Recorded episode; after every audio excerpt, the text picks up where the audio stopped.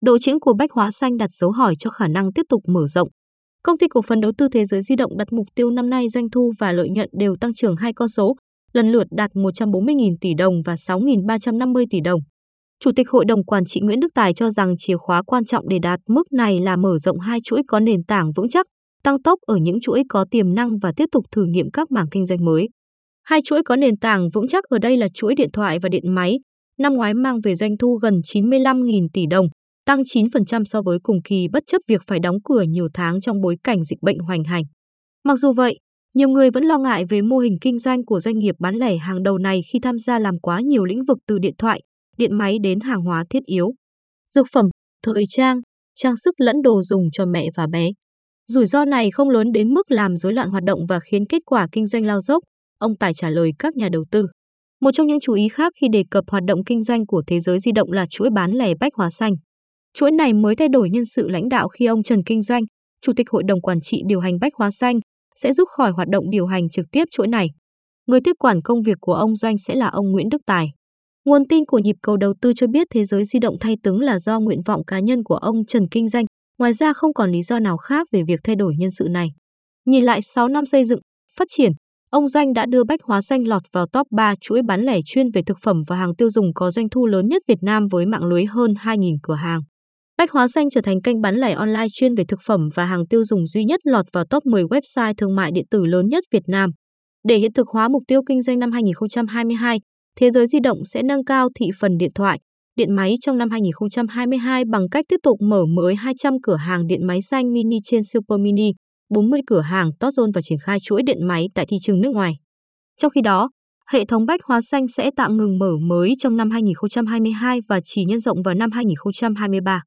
Đối với chuỗi nhà thuốc An Khang, hệ thống này sẽ được tập trung đầu tư tài chính và đội ngũ lãnh đạo trong năm 2022 để phát triển mạnh mẽ hơn.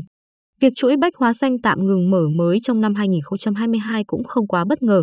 Tính đến cuối tháng 11 năm 2021, Bách Hóa Xanh có 2026 cửa hàng, tăng 270 cửa hàng so với cuối tháng 2 năm 2021, doanh thu lũy kế đạt 26.300 tỷ đồng, tăng 38% so với năm 2020. Tuy nhiên, tháng 11 năm 2021, Bách Hóa Xanh có doanh thu ở mức 1.800 tỷ đồng, tức mỗi cửa hàng chỉ đạt doanh thu trung bình hơn 880 triệu đồng một tháng. Đây là mức doanh thu thấp nhất kể từ tháng 2 năm 2021, thời điểm diễn ra Tết Nguyên đán. Trong khi đó, vào năm 2020, doanh thu trung bình đạt 1,25 tỷ đồng cửa hàng tháng. Nhớ lại thời điểm nhiều tỉnh, thành giãn cách xã hội, các chợ truyền thống đóng cửa, doanh thu của Bách Hóa Xanh đã có giai đoạn tăng nóng. Điển hình như vào tháng 7 năm 2021, doanh thu của hệ thống này đạt hơn 4.000 tỷ đồng.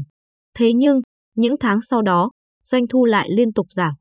Với doanh thu thể hiện trong báo cáo tài chính của Thế giới di động thì Bách Hóa Xanh khó có thể chạm ngưỡng doanh thu 30.000 tỷ đồng trong năm 2021 như kỳ vọng để chung mâm với Sài Gòn Co, Ốc và Winmart và Winmart Cộng. Giới phân tích nhận định, Bách Hóa Xanh đã có dấu hiệu hụt hơi nên tạm ngừng mở rộng trong năm 2022 để tập trung gia tăng hiệu suất trên các cửa hàng hiện hữu. Mặt khác, chuỗi cũng triển khai nhiều chương trình khuyến mãi với giá bán cực kỳ cạnh tranh để biến hàng tươi sống trở thành điểm đến của Bách Hóa Xanh.